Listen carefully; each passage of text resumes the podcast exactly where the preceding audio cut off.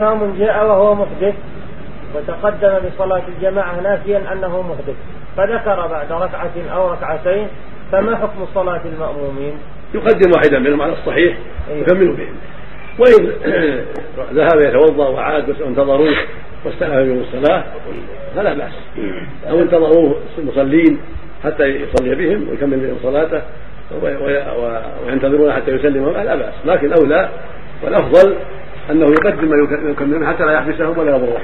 يقدم ما يصلي بهم وهو بعد ذلك يتوضأ وما مضى صلاتهم صحيح. صحيح هذا الصواب. بعض أهل العلم يرى أنها تبطل صلاتهم وأنهم يستأنفونها من أولها لأنه دخلها محدثا. هذا قول جماعة من العلم. وأنهم يستأنفونها من أولها يقدم واحدا منهم يبتديها من أولها. أو ينتظر الامام حتى يرجع فيصلي به من أولها.